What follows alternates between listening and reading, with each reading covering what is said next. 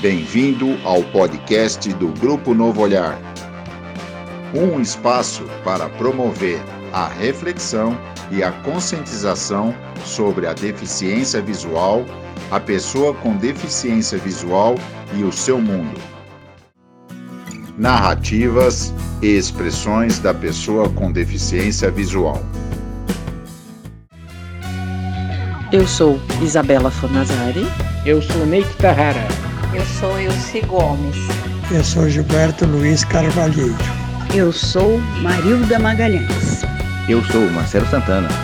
Eu sou José Cláudio Rocha. Eu sou Thaís Badesso. Eu sou Juliana Diniz. Eu sou Irineu Cruz. E este é o podcast do Grupo Novo Olhar. Bem-vindos a mais um episódio do nosso podcast.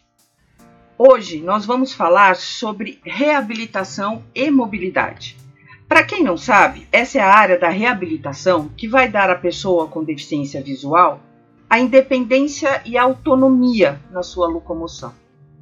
Ou seja, ela vai aprender a andar sozinha por onde ela quiser. E para falar sobre esse assunto, temos um convidado muito especial. Eduardo José Dreza, que é professor de orientação e mobilidade. Tudo bem, Eduardo? Opa, tudo bem. Estamos aqui, é uma honra, um grande prazer estar com amigos, né? Conheço praticamente todos aí, tivemos um convívio. É, tenho mais contato com uns e com, do que com outros, mas todos para mim são amigos. Então, para mim foi uma honra o convite e acredito que a gente vai ter um bom bate-papo essa noite. E Edu, fala um pouquinho de você, Legal, eu sou um professor de educação física, me formei lá em 1991, acho que ninguém tinha nascido aí, não sei o Irineu, nós somos mais velhos, o Zé Cláudio e o Gilberto são jovens ainda. Me formei lá em 91, né, em educação física, então logo me formei, eu já tive vontade de trabalhar com pessoas com deficiência em geral. Então me especializei primeiro em educação física adaptada, né, para lá para ensinar pessoas sem perna a nadar, pessoas sem braço a poder se virar, a pessoas que não escutavam poderem participar de atividades físicas. E aí me chamou a atenção quando eu tive uma pessoa que não enxergava, que veio até mim me pedindo ajuda porque queria correr.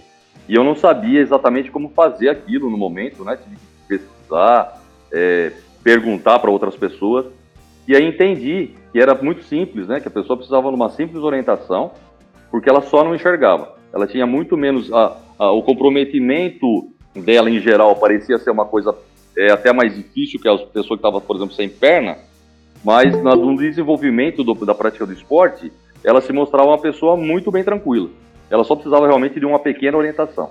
Isso me chamou a atenção e me fez buscar uma especialização em orientação e mobilidade, que é que eu faço já desde 99, é, que nada mais é do que ensinar a pessoas que não enxergam ou pessoas que enxergam pouco a se locomover por aí, a andar na rua, pegar o seu transporte público, a ir para lugares que ela deseja ir sozinha, sem a, sem a companhia de outras pessoas, se assim ela desejar, né?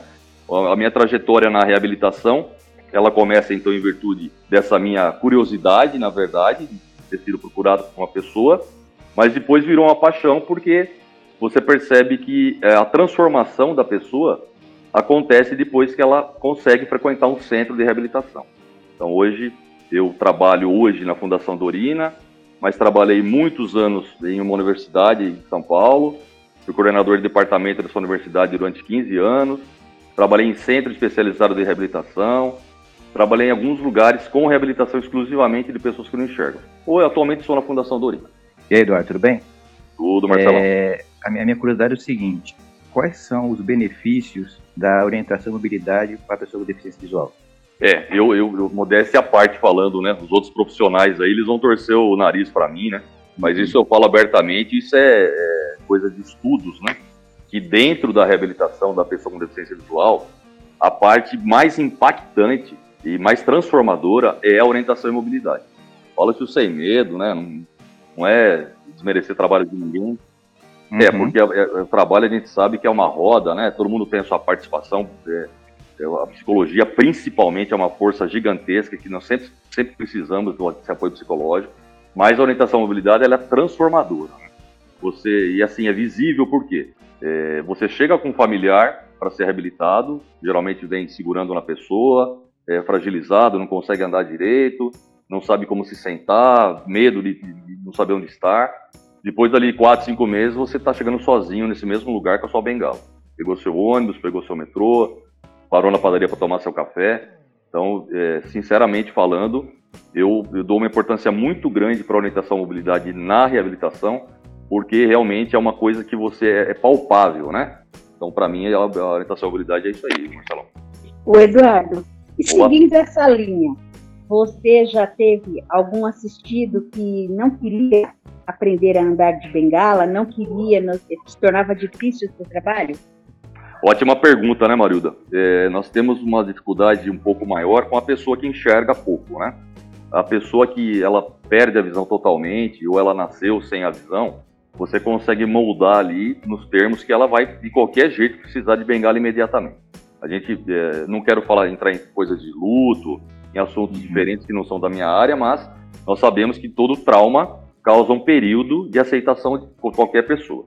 Porém, a pessoa quando ela perde a visão de, fato, ela entende que aquilo que ela tem para ela e ela geralmente ela consegue aceitar mais rápido o uso da bengala do que as pessoas que têm baixa visão.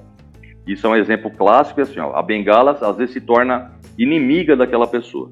Eu vou relatar coisas práticas aqui durante minha fala, porque o que a minha vivência é essa, né? Uhum. Então, um exemplo, vai, o exemplo mais recente aí, uma aluna minha. Ai, professora, ela não queria comprar bengala de forma alguma, tem baixa visão, vive caindo, tropeçando, esbarrando em pessoas. A gente sempre fala muito dessa situação, né? Que a bengala ela é um identificador para o outro que você precisa de ajuda. Então hoje o mundo está muito violento, né? As coisas estão muito esquisitas. Você esbarra numa pessoa na rua, você pode até ser agredido, né? Então a pessoa, uhum. é, você é cego, você não está me vendo? E a pessoa realmente ela não está vendo, mas ela não ainda aceitou o uso da bengala. Então é, é essa história que eu quero contar rápida, mas eu tô, tenho tentado, tenho tentado, a pessoa comprou a bengala, ela falou, ah, eu, vou, eu ainda brinquei, falei, ah, coloca um apelido nessa bengala aí, chama de Josefina, chama do que você chama uhum. de meu uhum. amor, fala o que você quiser falar, né? E assim, é, o que acaba acontecendo, na verdade, ela colocou o apelido na bengala, mas o apelido da bengala é depressão. Nossa. Então imagine você, ah, eu vou pegar minha depressão aqui para fazer a aula. É muito triste, né? É, é um apelido que não faz sentido nenhum, né? Uhum. É, com então, certeza. por aí, Marilda, por aí, Marilda, você percebe que é, a não aceitação da bengala, ela é muito normal entre pessoas que ainda enxergam um pouco e que querem realmente conseguir voltar é, a ter sua autonomia e independência preservada, mas a todo custo a bengala é o último do último dos recursos. Ô, Eduardo, eu, eu, me, eu me identifico aí com a, a sua aluna, porque durante o meu processo, eu fui encaminhada para a fundação para fazer a reabilitação, justamente pelo médico da baixa visão, e ele me mandou, eu tenho até hoje essa cartinha guardada ali, é, escrito assim, procurar é, reabilitação e mobilidade. Pois eu é. fiz exatamente isso, eu comprei a bengala, e eu andei com ela da bolsa fechada durante uns três meses porque eu tinha vergonha de assumir que eu tinha, né, a questão da, da deficiência visual. E o que você falou no começo da sua fala, que assim, não desmerecendo nenhum profissional, mas é libertador quando você consegue andar sozinho. Então, realmente, o profissional da, da, da mobilidade, da orientação e mobilidade, assim, né, todos têm o seu valor, mas esse marca demais a nossa vida. É, mas eu queria é, falar para você, perguntar uma coisa. Quais são os desafios que você, enquanto professor, né, de orientação, você enfrenta, assim, no seu dia a dia? É só essa questão do, do, do aluno, né, que não aceita, ou você tem mais algum desafio, assim, seja ele uma questão de calçada, enfim. Quais são os seus desafios enquanto professor no seu trabalho? Tá, eu sim, bom, só para complementar, Marilda, é, eu tive um aluno recente aí, que, o extremo do extremo, né? Mas é bom comentar. Ele tinha pouca visão e se virava sem bengala. O que precisou acontecer para ele, ele, aceitar o uso da bengala? Ele estava caminhando na calçada, ele viu uma pessoa vindo na direção dele. Só que essa criança, essa, essa mãe, era uma mulher, ela estava com uma criança de 5 anos, solta, andando ao lado dela.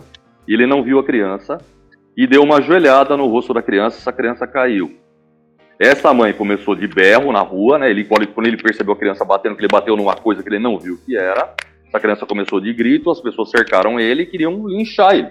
Aí ele estava com a carteirinha da, da, instituição no bolso, que salvou ele. Ele tentou se explicar ali na hora, né? É, e ele chegou apavorado para mim. Meu, pelo amor de Deus, Eduardo. Por que foi? Ah, eu bati numa criança, acho que eu machuquei. Simples assim, né? Se você tá com a bengala, você está identificando para os outros que Sim. você está com um probleminha visual, está fazendo o arco ali, a mãe ia fazer o quê? Pegar na mão da criança e puxar a criança para perto dela. O simples fato dele não estar com a bengala ocasionou essa situação, e muito pior que isso, por ter acontecido uma coisa bem mais grave, das pessoas não entenderem o que aconteceu. Como é que o cara não viu a criança, ele está andando sozinho sem bengala na mão? Então, é, é realmente o desafio da, da, pessoa entender que tem que usar bengala, às vezes chega ao ponto extremo de você ter que passar por um acidente desses para entender que aquilo vai ser o melhor para você naquele momento. Eu sim, é assim, para mim, como desafio, a coisa que mais me chateia e é que eu tenho mais dificuldade é convencer o familiar da pessoa que não enxerga que essa pessoa precisa de ajuda naquele momento, principalmente dele, né? Porque às vezes lá na fundação ou em qualquer outra instituição que você frequente, você tem tudo ali preparado para a pessoa. Então você tem as pessoas que falam a mesma língua, geralmente os profissionais já trabalham um certo tempo nessa área, então sabe aquilo que pode falar, sabe aquilo que não deve falar naquele momento. Eu falo que com o tempo, né, ninguém é melhor que vocês para falarem isso. Vocês já escutaram de tudo que vocês precisavam escutar na rua. Então hoje isso entra para um ouvido e sai para o outro. Mas no início é muito duro você escutar certas coisas. Ai, tão bonita e cega. Ai, coitadinho, uhum. ceguinho. Ai, que dó. Essas conversas aí que a pessoa que é ignorante, né? É, no assunto, principalmente, não de, de ignorante de, de ser uma pessoa violenta, mas de não conhecer mesmo o assunto, ela acaba disparando para você. Né? Então, às vezes, a pessoa, ah, o que será que fez em outra vida para estar assim? Eu já escutei de tudo com um aluno meu.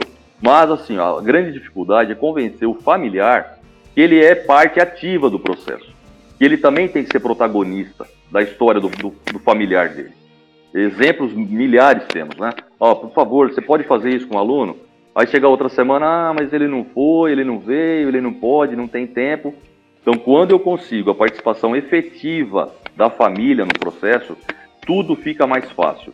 Quando você percebe que hoje a gente está numa situação de pandemia, então eu tenho atendido remotamente alguns alunos na parte de ambientação de casas. Né? Não se fala de bengala remotamente, sou totalmente contrário a isso, mas na parte de é, proteções, parte de exploração de ambiente interno, limpeza de bengala, como fazer de forma correta, é, entrar em auditórios, passagem por portas, tudo que a gente pode fazer, localização de objetos. Eu tenho feito isso através do computador, mas para isso preciso o quê? De um familiar do lado para me ajudar, né? É, mostrar a posição que estou mostrando. Por exemplo, estou levando minha mão na frente do rosto, fazendo a proteção superior. O familiar lá em casa ele vê isso e faz a pessoa imitar. Porque às vezes eu estou sozinho com a pessoa, a pessoa não sabe direito o que eu estou fazendo. Eu preciso dessa participação da família. E nem sempre a gente consegue essa participação. Eduardo. Fala, seu Gilberto. Uma dúvida que eu tenho, né? Por exemplo, na, na mobilidade, tem uma escala assim como, por exemplo, 10 aulas. Participou daquelas 10 aulas e está liberado para andar sozinho? Ou só é liberado quando o professor percebe que o deficiente está apto a andar sozinho? Isso mesmo, o senhor já, já no final da sua pergunta aí, o senhor já matou a charada. Não tem tempo para a mobilidade. Diferente de um curso de informática, muitas vezes, né, ele não é craque nisso aí, talkback, os cursos que têm algumas aulas definidas, nós não temos um pacote fechado. Por quê? Depende muito do indivíduo, né, seu Gilberto? Tem pessoas, eu tive aluno, por exemplo, na fundação, é, que com dois meses andou sozinho, o cara cego total, dois meses, e tá andando para lá e para cá tal. E tem aluno que está comigo há um ano e não anda sozinho. Então, às vezes, tem medo, por séries, uma série de fatores, né? Nós temos essa liberdade do aluno, é lógico, né? Nesse período, o que, que a gente percebe aí? Eu percebo o empenho da pessoa. Então, eu estou lá com o cara, a gente está progredindo, às vezes o cara tem medo, tem trauma, já foi atropelado. É, eu estou vendo o Irineu aqui na minha frente, e logicamente, a pessoa que já foi vidente, né? Ela sabe dos perigos, ela consegue imaginar o carro vindo na, no, na, em direção a ela numa certa velocidade, ela consegue lembrar do bueiro aberto, ela consegue lembrar de uma fiação solta no chão. Então, tudo isso, para quem enxergou, é, torna um pouco mais difícil. Parece que não, né? Mas quem enxergou, apesar de ter certa facilidade para que eu dê aula, então os conceitos são todos formados, né, o que é um quarteirão, o que é um orelhão, o que é um ônibus articulado, fica tudo mais fácil. É, para a pessoa que enxergou, ela sabe dos perigos. Diferente de uma criança de 7 anos que nunca enxergou nada, e eu soltar na calçada, ela vai correr, meu ela não se importa para onde ela está indo, se ela vai para a rua, se ela vai cair no bueiro aberto. Então, é, realmente, nós temos aí é, não temos a, a ideia de formatar um curso de mobilidade, e sim é, trabalhar na demanda da pessoa. O que acontece comigo, né? É, o que, que eu faço quando eu cheguei até na fundação, ultimamente, aí, que é o meu último trabalho, né? É, as pessoas ficaram de cabelo em pé porque eu sempre fiz isso em todos os lugares e lá também quis fazer, e fiz. Que faço até hoje. Que é o drop-off, que é pegar o cara, quando ele tá pronto, ele não sabe disso aí, as pessoas que andam já sozinhas sabem muito bem disso aí, é pegar o cara, enfiar um fone de ouvido nele com uma música alta para ele não perceber o que tá acontecendo, pegar um ônibus, um metrô, descer e largar ele. Tchau. O que foi? Tchau. Mas que ele não sabe disso nesse dia, eu quero que você volte para a fundação. Mas onde eu tô? Não sei, amigão. Valeu, foi bom te conhecer. Segura na mão de Deus e vá. A, pegue tudo aquilo que você aprendeu comigo e, e, use com tranquilidade, respira fundo. Você é capaz, você já sabe tudo que você tem que fazer. O que, que ele tem que fazer? Por favor, parar alguém. Essa pessoa que for parada vai tomar um susto, porque é uma pessoa que não enxerga falando onde eu tô. Então vai falar, meu, cara, o que é? Um ET caiu da onde? Cara vai que falar onde eu tô, por favor. Cara, você tá na rua tal, tá na Domingos de Moraes. Ou por favor, você pode me orientar como eu faço para chegar até o metrô? Exemplo, meu. Chegou no metrô, chegou no ponto de ônibus, ele já sabe tudo isso e ele vai voltar para a fundação. Então, esse momento, seu Gilberto, é o momento que eu, né, decido como outro profissional que essa pessoa está pronta. Como eu cheguei nessa conclusão? Junto com o aluno, né? Junto com a família. Porque eu estou vendo no dia a dia que ele já não tem mais medo de rua, ele percebe todas as esquinas, ele não atravessa sem ter ajuda, ele já ele consegue parar o ônibus dele com tranquilidade, ele usa o metrô com tranquilidade. Por isso que os caras falam, nossa, Eduardo, você é louco? Não, eu, eu não quero falar loucura, mas eu sou um profissional que confio no meu trabalho. Simples assim, como todo mundo devia fazer. Né? Até outros profissionais que eu falo disso, ah, nossa, Eduardo, você é louca. Não sou louco, meu gente.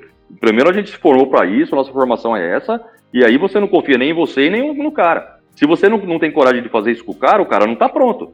Se você não consegue deixar um cara num lugar que vai ser a vida dele, real, ele vai estar sozinho nos lugares. E voltar para a fundação, as pessoas me perguntam: ah, você deixa mesmo, cara? Deixo, deixa o cara. Deixa o cara. E outro detalhe, hein? deixo o meu telefone no bolso do cara e saco o celular dele e o celular dele fica comigo. Eu já tive aluno, um aluno Peralta, que pegou o Uber e voltou pra fundação de Uber. Aí, meu, se eu catar, meu amigo, é novidade.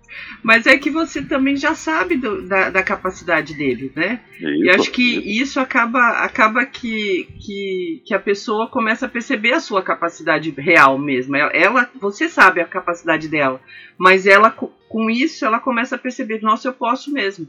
Né? Não preciso de, de mais ninguém. Não é que é loucura. Você sabe o que você está fazendo. Você não vai colocar uma pessoa que você não acha que não, não, não vai ter capacidade naquele momento, né? Sim, e a gente escuta isso, é uma troca de confiança, né, Isa? O profissional de mobilidade, meu, é, é lógico, né? É, você está sempre ligado à pessoa, você está muito perto da pessoa no início. Porque se você deixar acontecer qualquer coisa dessa, ela bater numa pessoa, esbarrar a cabeça no lugar nos primeiros momentos de aula, ela não vai mais confiar em você. Você tem que estar atento a tudo, né? É lógico que com o passar do tempo, todo mundo que já fez curso de, de mobilidade sabe, é primeiro é do lado, depois é uns dois passos atrás, depois é do outro lado da rua. E assim a gente vai, e observando tudo que está acontecendo. Então é uma escalada, né? Na verdade, a gente vai indo aos poucos, a família. Eu sempre convido a família a participar das aulas. Ó, vamos participar hoje comigo? A gente vai fazer um trajeto daqui até o metrô. Acompanha de longe. A pessoa vai acompanhar e vai perceber, oh, que legal, ele está fazendo isso mesmo. Né? Então, realmente, é, essa situação de você, a, mobilidade e as pessoas estarem no tempo certo delas, ela pode falar para mim, no caso de um ano aí, ah, Edu, mas eu tenho muito medo de andar. Aí tem duas vertentes. Realmente você percebe que ela tem medo, ela consegue andar sozinha, ela já está tranquila, mas ela não vai andar sozinha naquele momento. Então a gente chega e conversa, fala: meu, vamos dar uma pausa, vai buscar seu melhor momento, se fortaleça, não pare de andar de bengala mesmo acompanhado tal, e volta para mim a hora que você achar que você está solto para ir. Isso acontece. Mas a grande maioria, na verdade, vai no embalo e quer mesmo sair de casa. Eu falo, meu, vai saracotear, depois não vem me encher, fala que o familiar não para mais em casa, que só quer ir pro samba, quer ir pra tomar uns goró, a Eduardo quer culpar, não, não me culpa porque não, não tem nada com ele.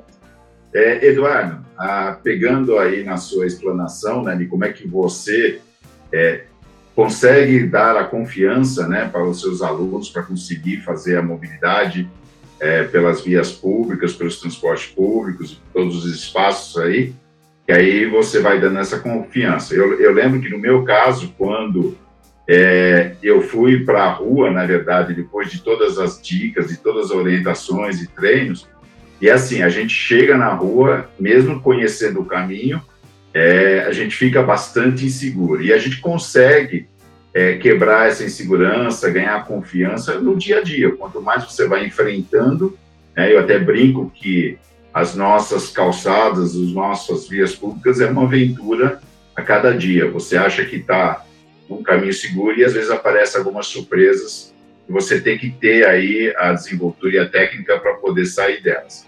Agora, é, a gente ouve muito aí, principalmente em sites e blogs, curso de orientação e mobilidade online, um certificado com orientação, dizendo que você vai estar completamente apto para enfrentar o seu dia a dia na, na vida real na rua. Eu queria ouvir a sua opinião sobre isso, já baseado no que você acabou de explicar aí. Tranquilo, eu sou radicalmente contra. Né? Eu fui convidado a um congresso ano retrasado aí, é, aqui em São Paulo, foi um congresso nacional de professores de mobilidade. É, abri o congresso com essa, fala, sou totalmente contra, porque assim, ó, é, imagine você, meu amigo, eu do seu lado na rua o tempo todo, te enchendo o saco, Irineu, presta atenção, olha a bengala, olha lá, não fica grudado na parede que o cachorro vai comer sua mão, fica mais para cá, ó, cuidado com a coroa de Cristo, por isso que você não pode ficar grudado na parede, anda mais no meio da calçada, porque o carro que está saindo lá de dentro da rua, da, da, da garagem, ele vai ter um ângulo melhor para visualizar você. Se você estiver muito perto da parede, ele não vai te ver. Tem uma série de fatores que a gente vai, com o tempo, falando para o aluno. Opa, tá percebendo que tá, o, seu, seu corpo está pendendo para a esquerda aí? É porque você está indo uma, uma, uma garagem, você está indo para a rua, uma guia rebaixada. Isso a gente vai discutindo para e passo. Quem dirá você, a distância. Ah, irmão, é, o, é, o, é o curso, né, que faço o curso online e ganho um plano funerário, né? Porque é, fala abertamente isso aí, porque assim, ó, é, para mim é o fim do fim isso aí. Né? Eu queria escutar realmente alguém que fez um curso desse, né, à distância e nunca tinha pego numa bengala na vida. Lá e ainda tem um detalhe, né? essa, uma dessas pessoas que, que organizaram esses cursos, ele fala num, num texto dele lá, é, você já está cansado de ter curso com quem enxerga, não sei o quê, venha, venha fazer o curso com quem não enxerga. Gente, não importa se o cara enxerga ou não enxerga, se ele tem condições de ensinar uma outra pessoa, eu acho ótimo, só que não à distância. Inclusive, minha fala nesse congresso, ele estava presente, esse cara, eu não vou citar o nome aqui, porque eu não vou dar essa moral para ele, mas ele estava assim, ele estava sentado na frente do, do, do auditório, eu falei, então quer dizer, pela, pela teoria de alguns, o cardiologista já deve ter tido o coração transplantado para ser médico. Ele não pode mexer no coração de ninguém. Então, quer dizer, para mim, dar aula de mobilidade não basta eu estudar, buscar conhecimento, eu tenho que não enxergar para entender o que a pessoa, né? Então, é, sou totalmente contra, radicalmente contra, né? Volto a falar, você do lado do aluno na rua, se você estiver desatento, se você pegar celular, quem me conhece na fundação já me viu dando aula na rua, sabe que o celular está no bolso, eu não pego o celular para nada, para nada, porque um segundo de distração, a pessoa pode cair num bueiro aberto, pode bater a cabeça no lugar e falar, pô, Eduardo, você não estava aqui? Tô confiando em você, meu. Cadê você? E você quebra esse vínculo. Então eu sou, para deixar bem claro, radicalmente contra cursos online de mobilidade. Tanto para o aluno que não enxerga, como para o professor que vai dar aula para alunos cegos. O cara se formando lá profissional de mobilidade online. Né? Tipo, do nosso tempo seria o IUB, né, o Irineu? Sei, Instituto sei. Universal Brasileiro no nosso tempo, né? É, exatamente, que vinha no meio da capa do gibi, né? Exatamente. Você aprendia até a operar um cérebro nesse jogo. Não, legal, Eduardo, porque assim, é, eu faço essa pergunta porque mesmo não tendo conhecimento técnico, mas tendo a vivência como deficiente e utilizador de uma bengala no dia a dia, eu, eu sempre achei esse tipo de proposta de curso, às vezes até um pouco de irresponsabilidade, porque a gente sabe que a vida real, ela nos prega às vezes surpresas que a gente tem que ter a segurança, tem que ter a, o cuidado para poder fazer a sua, sua travessia, o seu trajeto com toda a segurança e com autonomia.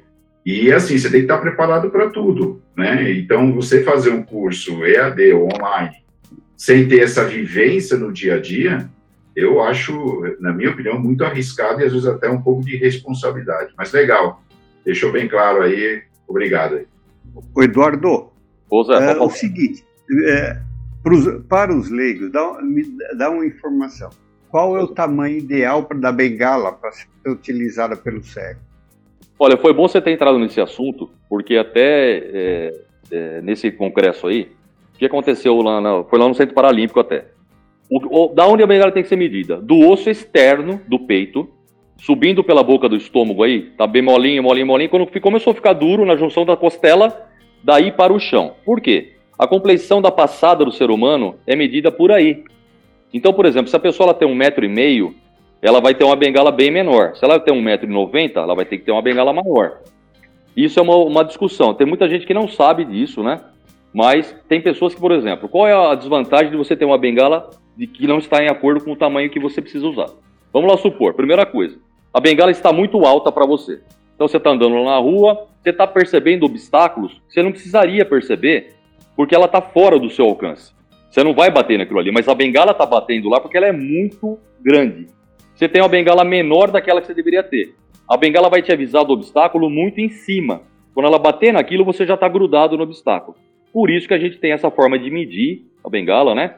Aí já aproveitando um assunto aí, um mito aí que já começou a surgir dessa mesma é, situação da, dessa pessoa que gosta de tumultuar. Nesse congresso é, lá, que fiz lá no Centro Paralímpico, tinha uma equipe de goalball americana de pessoas cegas. E os caras todos com bengala na altura do queixo. Eu me sentei num café da manhã com três meninos desses, meninos de 18 a 22 anos, e eu tive a falar, gente, desculpa perguntar, mas meu, eu sou professor de mobilidade e tal. O que é isso aí? Ah, não, isso aqui a gente é, comprou porque a gente quis. Mas vocês usam bengala no dia a dia? Não, muito pouco, tá? porque a gente tem pessoas que levam a gente, tal, tal, tal. Essa outra pessoa observou esse fato e no mesmo dia lançou lá o novo tipo de bengala agora é da altura da cabeça da gente. Vamos lá, ó. Todo mundo aqui, né, anda, mora no Brasil, né? Se você uhum. tiver uma bengala, o Irineu tem mais ou menos 1,85m, né, Irineu? Por aí, né? 1,77. 1,77. Eu tenho 81 já, também. Já fui maior, é que a idade vai encolhendo. Vai encolhendo, eu também. Eu já tô com 1,81, mas assim, assim vai. Eu, o que, que eu falo para vocês? Você, 1,70m e pouco. Se você comprar uma bengala à altura do seu queixo, você vai ter uma bengala de mais ou menos 1,5m, 1,60m. Imagine você andando numa calçada normal de São Paulo, que tem mais ou menos 1,5m de largura. É como quem nunca viu cortar cana, você pega a foice e você vai dos dois lados, foiçando, é. você vai derrubar todo mundo que tá na calçada, legal. Ninguém para em pé, velho. Né? Isso é coisa de lógica, né? Não é, eu, eu, não é que eu sou muito louco, não, gente. Eu, eu sou prático, meu. É, não, não tem condições você usar uma bengala numa altura dessa no Brasil. Então é lógico, você tá, você tá vendo a Paulista, você pode usar uma vara de pescar de 3 metros. Você vai lá batendo em todo mundo, longe, vai pegar poucas pessoas. Se tá numa calçada regular, padrão, você não vai conseguir andar. Então é, vê, é uma coisa até lógica, né? Mas as pessoas começam a lançar umas ideias furadas, né? Ah, porque lá agora é moda. É, é aquela história de ouvir o galo cantar, mas não sabe por que cantou, que hora cantou, se ele vai cantar de novo amanhã. O cara fala o que vem na cabeça, né? Ô, Irineu, só para fazer uma piadinha, pensa assim, que um metro e meio de bengala, meu, você ia me pegar pelos pés e andar, entendeu? Agora, deixa eu contar um caso, né? Quando eu estava fazendo a minha mobilidade, eu não vou citar nomes, mas a pessoa Sim. vai lembrar disso. Eu estava já no meu final, finalmente, no meu processo de mobilidade, né, orientação em mobilidade, e um belo dia falaram, vai, vai até o seu ponto de ônibus para a gente ver como é que está a sua desenvoltura. E estava a professora de orientação em mobilidade e uma psicóloga. Tá. E nós estávamos. Só nem falar mais nada. e nós estávamos eu subindo, cheguei no cruzamento da Borda e as duas atrás, né, acompanhando. Daqui a pouco o cara me pega pelo braço, vamos, vamos, vamos aproveitar o farol, só que o farol estava vermelho. E aí saiu correndo comigo no meio da coisa e as duas correndo, ele, espera, espera. e as duas desesperadas, o cara me levando o farol vermelho. Aí chegou no meio, o carro passou. Eu falei, nossa, o carro não respeitou o farol o, o, o vermelho? Não, não, não. Nós aqui atravessamos no vermelho e a gente vai esperar ele passar. Eu falei, pronto, essa foi a emoção assim para fechar o meu curso. E as duas desesperadas. Quase um seguicídio, né, Irinão? Quase. É, exatamente. Mas eu não vou dizer quem estava junto. O Eduardo. Oba, fala Marcelo. É, é, é mito ou é, ou é o ideal, quando esse, bota o negócio da bengala, que o correto é você pegar uma bengala 50 centímetros menor que a sua altura? É mito, sabe por quê? É mito. Eu vou te, te uhum. dar um exemplo de, de, síndromes, né? O cara que tem Marfan, por exemplo, ele tem o tronco desproporcional das pernas. Então, uhum. se você usar essa lógica para um ser humano de padrão normal, você pode até mais ou menos é, ter esse resultado. Mas um cara que é sindrômico, que tem Marfan, geralmente a, os braços são bem longos, né? Ou uhum. a perna às vezes é um pouco mais curta e o tronco da cintura para cima é maior. Essa lógica não funciona, tá, Marcelão? Beleza. Em, em, geral, você pode até usar essa mais ou menos essa regra, mas assim, ó, é, não, eu não gosto nem de falar muito sobre isso, porque às vezes a pessoa, se tem o certo, né? Usar lá é uhum. é lógico, né? É, se ela é 5 centímetros mais alta, 5 centímetros menor, você ganhou uma bengala de doação, pô, a minha é 1,25m, mas essa aqui tem 1,20m, dá pra usar? Lógico que dá pra usar, vamos se virar, né? Uhum. Mas é, às vezes tem muita discrepância. Você vê isso aí, a pessoa compra. Hoje mesmo, tô, a primeira aula que eu dei pro aluno, é, não, nem, juro por Deus, não falei de bengala, porque não dá pra falar de bengala. Daqui a pouco a mulher mandou uma mensagem, já comprei no Mercado Livre uma bengala. Falei, senhora, a senhora vai gastar dinheiro à toa, com certeza no Mercado Livre essa bengala não é apropriada. Nós não uhum. falamos sobre não, mas o senhor falou que lá que é, a pessoa vai ter que usar a bengala, isso, vai ter que usar lá no acolhimento 15 dias atrás, mas na, na hora certa, a bengala certa. Nós nem medimos a bengala ainda pra, já para não comprar, e às vezes vocês sabem muito bem disso, né? Ah, uhum. tem muita gente que não quer, mas tem gente que quer muito. Então a pessoa às vezes Sim. compra, começa a usar de forma errada, vai para a rua se arriscar, principalmente quem tem baixa visão. Então é, o padrãozão é o, o externo, tá? Ô Marilda, você ouviu o que o Eduardo falou, né? eu não entendi porque é indireta para mim, nem me toquei. Ah, então, eu ia comentar, Ney, mas já que você comentou, não pode levar a bengala do coleguinha embora, né? Porque o tamanho é diferente. Eu não enxergo, então a bengala que está próxima é a minha. Ah, tá. Agora você faz favor de usar o externo e medir a sua bengala. Inclusive, eu acho que a minha deve estar errada. O, Irineu, antes da sua pergunta, cara, outro dia, cara, é. eu, eu, fui na fundação, né? Tava na fundação e tal. Aí eu entrei no banheiro masculino, tinha uma bengala estacionada lá dentro do banheiro. eu falei, meu, Aí fiquei esperando, falei, pô, mas quem deixou essa bengala aqui, né, meu? Ó, e demorou, demorou e nada. Falei, mano, você cara foi embora, velho. É. Aí passou uma meia hora, meu, apareceu lá um gaiato lá. Ah, tá, vocês viram uma bengala aí? Eu saí com uma amiga, não sei o que lá, não sei o que tem, fui tomar um café. Não sei onde eu deixei. Ó, gente, milagre, é, milagre foi feito. Foi feito. Se fosse, se fosse o feminino, era da Marilda. É verdade. Não. Irineu, pode fazer sua pergunta aí, meu querido. Queria é, saber a sua opinião é, em relação a essa questão da identificação das bengalas. Né? Hoje a gente tem aí a questão da bengala verde, né, que é uma Sim. proposta de identificação da pessoa com baixa visão e a gente acaba entrando num assunto às vezes um pouco polêmico, porque tanto eu como os meus colegas a gente acha que identificação é uma escolha, é uma opção da pessoa, mas isso precisa ser conscientizado como tem também a bengala branca com vermelho, né, que é o cego, cego e surdo. Sim. Então, eu queria saber de você, como é que você vê essa questão da identificação para quem está fazendo mobilidade, como é que você trata essa questão? Sim, ótima pergunta, porque assim, ó, eu, a Bengala Verde, a gente já sabe mais ou menos aí, né? 2015 lá na Argentina, veio para São Paulo tal. Exatamente para isso. Eu tenho, uma, eu tenho um posicionamento sobre a Bengala Verde. A pessoa que ela usa a Bengala Verde, ela quer mostrar para os outros que ela não é cega, mas que ela precisa de ajuda. Isso é um fato. Porém, como eu, a gente fala muito disso aí, em São Paulo nós temos a lei municipal do uso da bengala verde. Então a Câmara dos Vereadores aprovou essa lei e tal, tem dia da bengala verde, tem tudo isso aí. O que falta é conscientização e divulgação disso em massa. O que acontece muito? O cara é palmeirense. Ele tem a bengala verde dele porque ele é palmeirense. O cara é corintiano. Ele tem a bengala dele branca e preta porque ele mandou pintar. O outro que é São Paulino, é branca, vermelha e preta.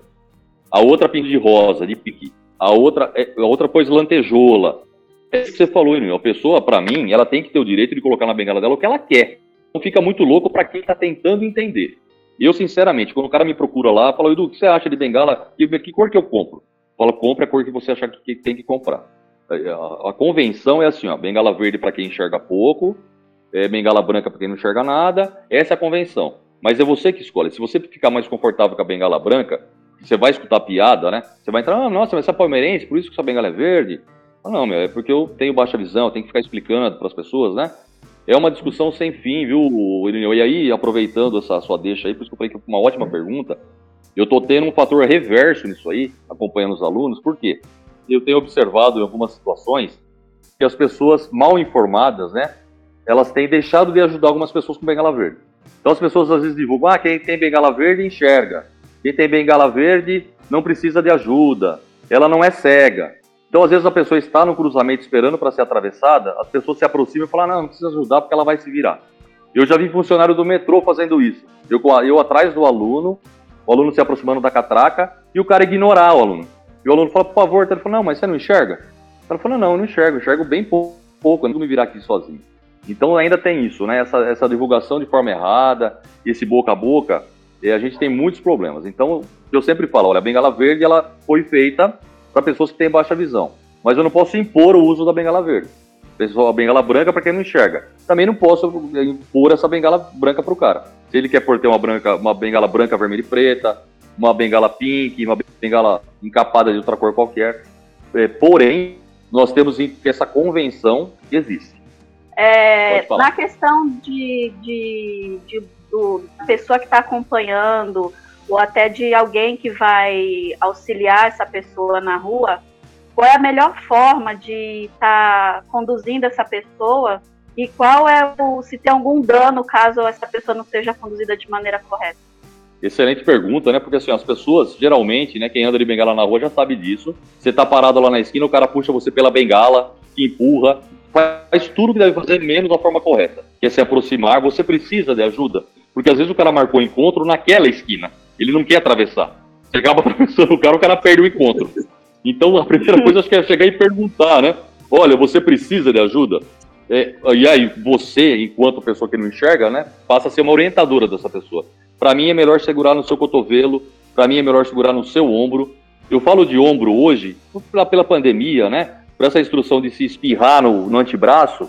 Aí, se você não sabe se a pessoa acabou de espirrar ali, você pegar no, no cotovelo, eu tenho falado para os alunos usarem um pouco o ombro mas o ombro não dá a sensibilidade que o cotovelo dá. Eu prefiro o cotovelo porque qualquer movimento que você faça de subida ou de descida, você vai conseguir perceber que movimento a pessoa está fazendo. Então, a forma correta, acho que o primeiro de tudo é perguntar se precisa de ajuda e, se for orientar, oferecer o antebraço para a pessoa, que a pessoa vai pegar no seu cotovelo ou no seu ombro e informar, se possível, ó, um degrauzinho, vai ter um buraquinho aqui no meio da rua, a gente vai subir de novo, calçadas que não tenham guia rebaixadas, né? É, e explicar para a pessoa, tá? Uma vez a gente foi fazer um depoimento para as pessoas que estavam no acolhimento, né? Mas aí a gente contou um pouco da nossa trajetória, dos profissionais com os quais a gente já tinha passado, que, que a gente tinha feito a reabilitação. E a, uma das pessoas, duas pessoas, não lembro, levantou e falou assim: vou sair andando amanhã. Então, assim, isso me lembra, assim, se você pega uma pessoa que, sei lá, no momento que ela perdeu a visão de repente, ou não teve esse contato com essa saber que ela pode fazer uma reabilitação, ela chega lá que ela usou um cabo de vassoura. Existe mais dificuldade de você fazer essa transição da pessoa tirar aquele, sei lá, se ela ficou com muito vício do cabo da vassoura e entende que é melhor daquele jeito. Quando você começa a introduzir a, a bengala, é mais difícil? Thaís, assim, é um pouco mais difícil, mas quando a pessoa, para a aceitação dela, para o meu trabalho com ela, vai ser muito mais fácil quando ela chega com o cabo de vassoura dela lá. Porque ela já está me mostrando que ela precisa e está dentro dela que ela quer andar, o que ela tinha era aquilo, ela começou a se virar já. É um pouco difícil porque é, eu recebi há pouco tempo um cara com uma bengala de alumínio, de mais ou menos uns dois metros, um alumínio na grossura de um cabo de vassoura mesmo, bem forte. Para tirar isso dele foi muito difícil, porque ele andava tipo Moisés, abrindo o Mar Vermelho, então quem que vai conseguir convencer o cara a usar a bengala fazendo arco? Foi bem difícil.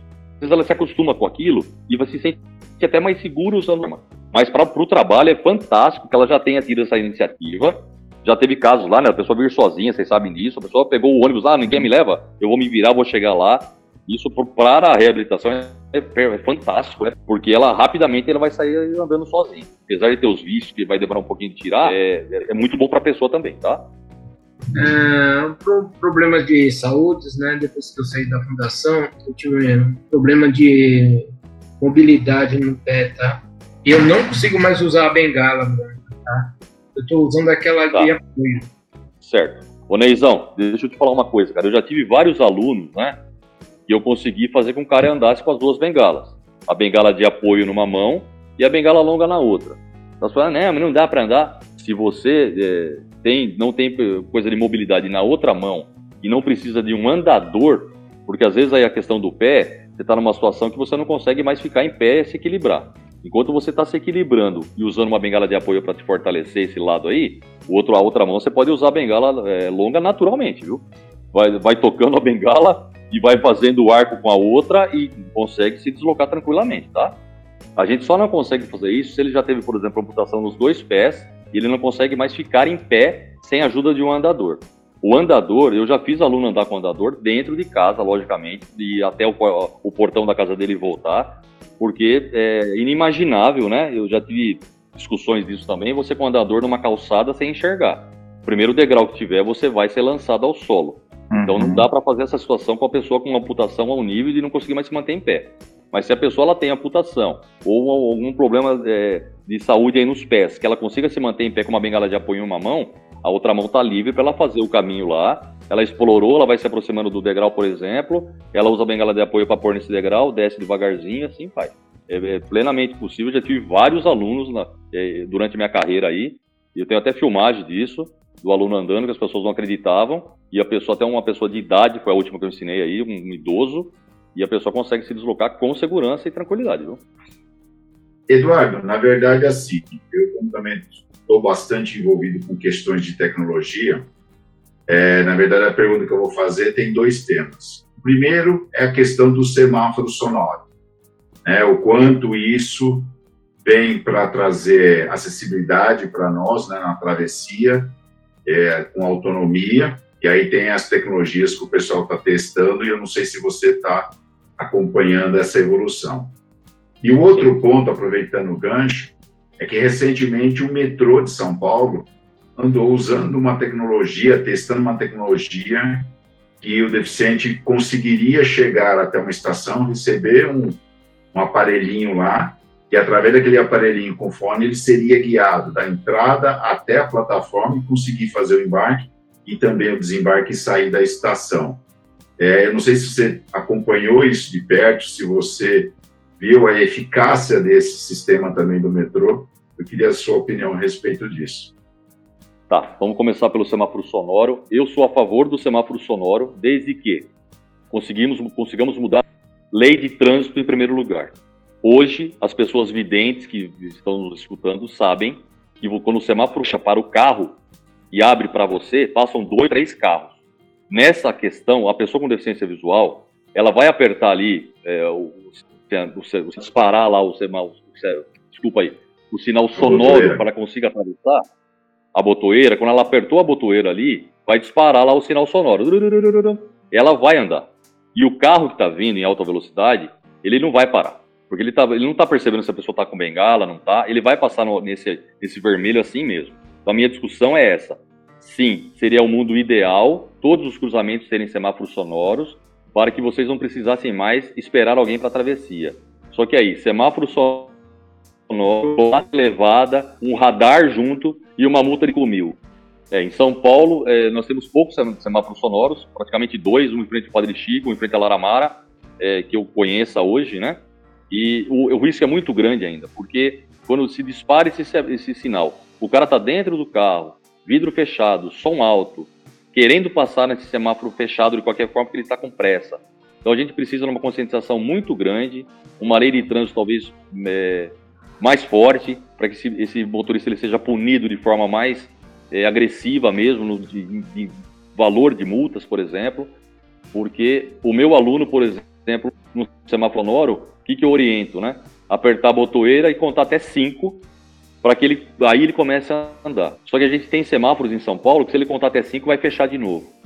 Porque o tempo é Verdade. é muito escasso, né, para que você atravesse. Então, é uma coisa assim de ótimo benefício desde que haja conscientização, tá? Isso aí, infelizmente, a gente é, luta esse benefício, mas com segurança. Metrô. Eu não estive presente, mas uma, uma menina que trabalha comigo foi até essa, esse evento nesse dia, né? Trouxe o relato, conversei com o responsável do metrô sobre isso minha opinião hoje sobre isso aí. Todos nós sabemos que o metrô é um lugar é, para você andar com segurança, sem enxergar, ele é um pouco complicado. Né? Não pela estrutura do metrô, porque a estrutura tem, temos elevadores, temos o, o piso podutátil em toda a estação, na plataforma. Vamos lá para a segunda porta do primeiro vagão, já aproveitando curiosidade, por que, que é na segunda porta? Porque não tem energia embaixo da segunda porta. Então, se você vazar a bengala, você não vai tomar um choque ali. Por isso que tem essa, esse, esse piso até esse embarque na segunda porta do metrô. Eu acho perfeito.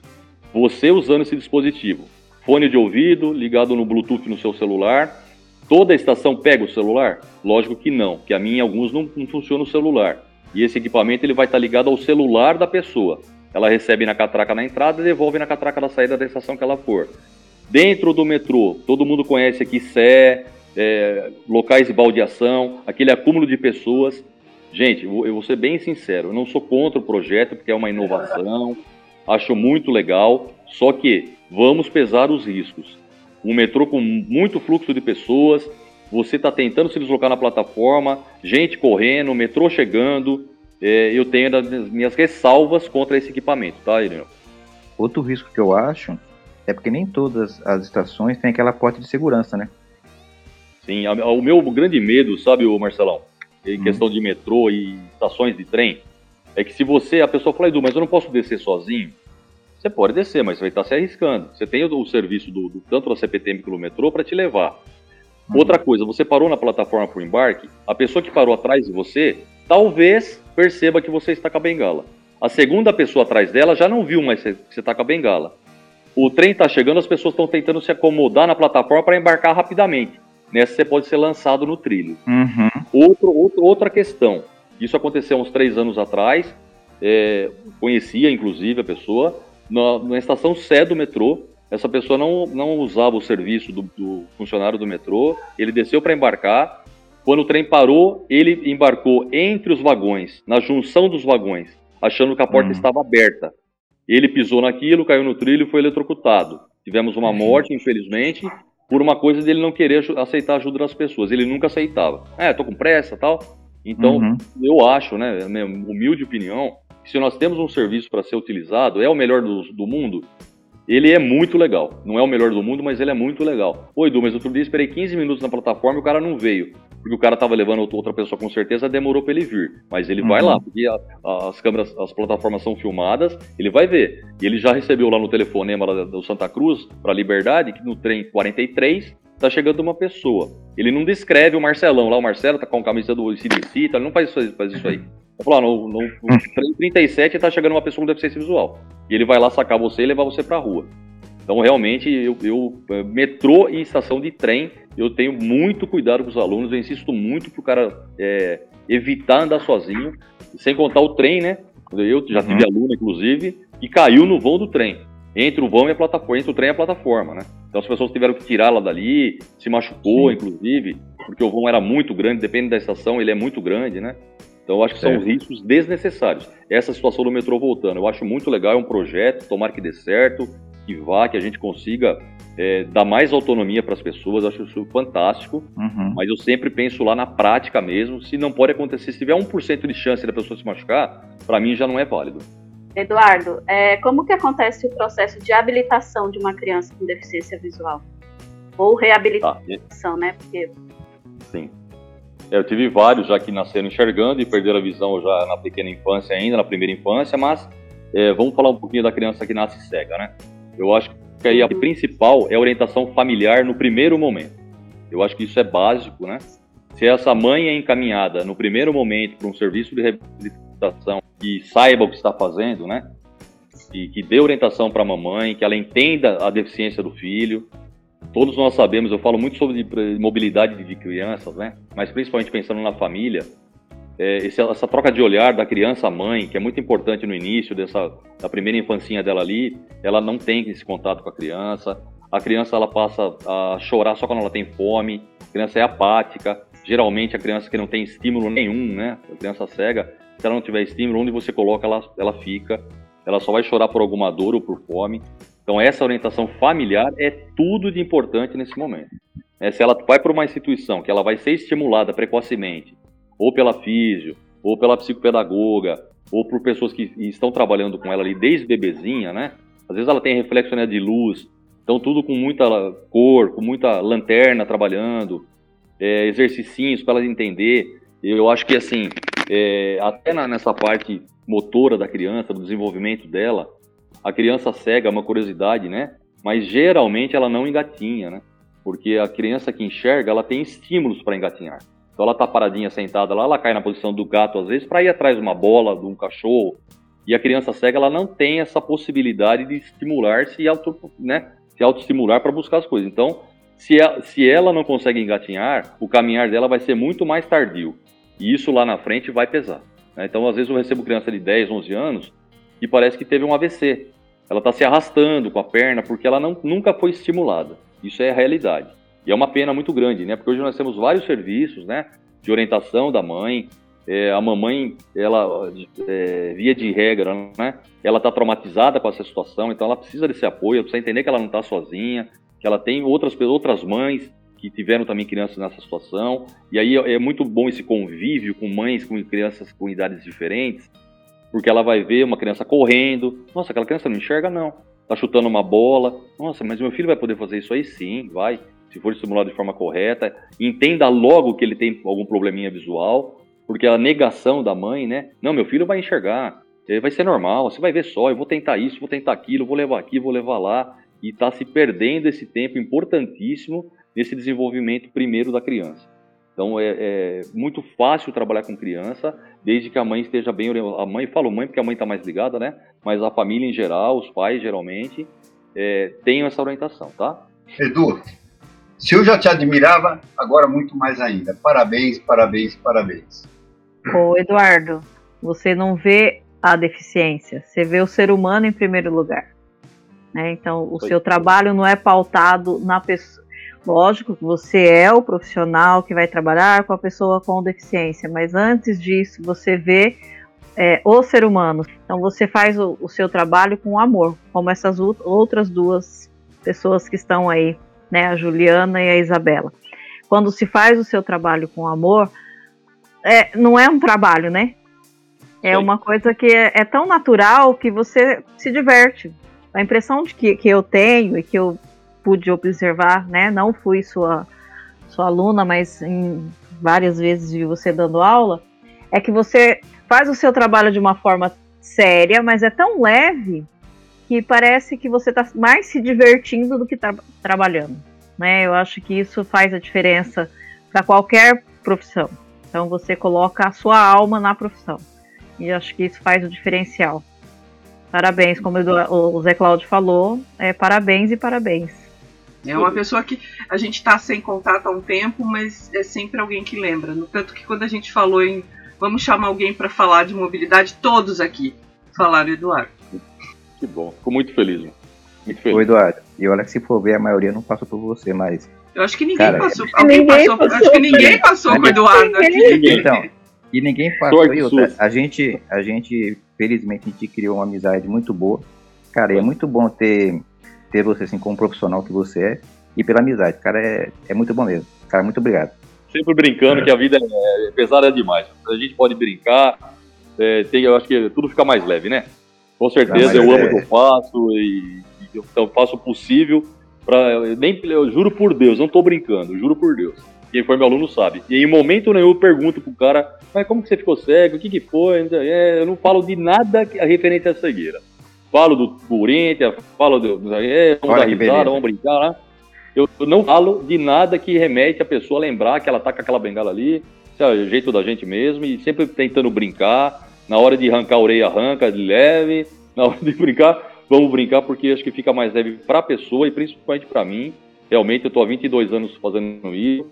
É, hoje, é lógico, você andar 6 horas na rua todo dia é pesado, né? Vocês sabem uhum. disso, né? Uma aula de uma hora para vocês é ruim. Imagine o profissional que trabalha 6. Até ano passado eu trabalhava 8 horas, trabalhando todo dia na rua, andando 8 horas literalmente. Então a carcaça vai pesando já. Mas eu ainda não desisti, não. Eu acho que ainda tem um pouquinho para contribuir ainda, um pouquinho mais para frente ainda. Poxa, tem bastante. muita coisa aí para contribuir. Show, é, com certeza, com certeza. Edu, muito obrigada por você estar aqui com a gente. Valeu muito. Espero que você volte para falar muito mais, que eu acho que você tem muito mais coisa para ensinar para gente. E muito obrigada mesmo por esse tempo e estar aqui com a gente, tá?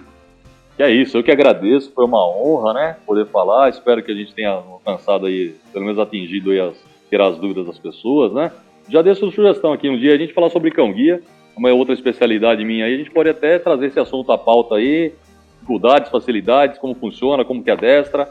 Eu estou à disposição. E se vocês um dia quiserem trocar ideia sobre isso aí, meu, a gente tá aí. Mas por hoje, muito obrigado pelo convite novamente. Foi uma honra estar com vocês. E realmente espero ter esclarecido aí as dúvidas. Para mim foi um momento muito agradável, tá? Que bom, obrigada. Acho que para todos aqui, né, gente? Sim, com certeza, com muito certeza. Bom.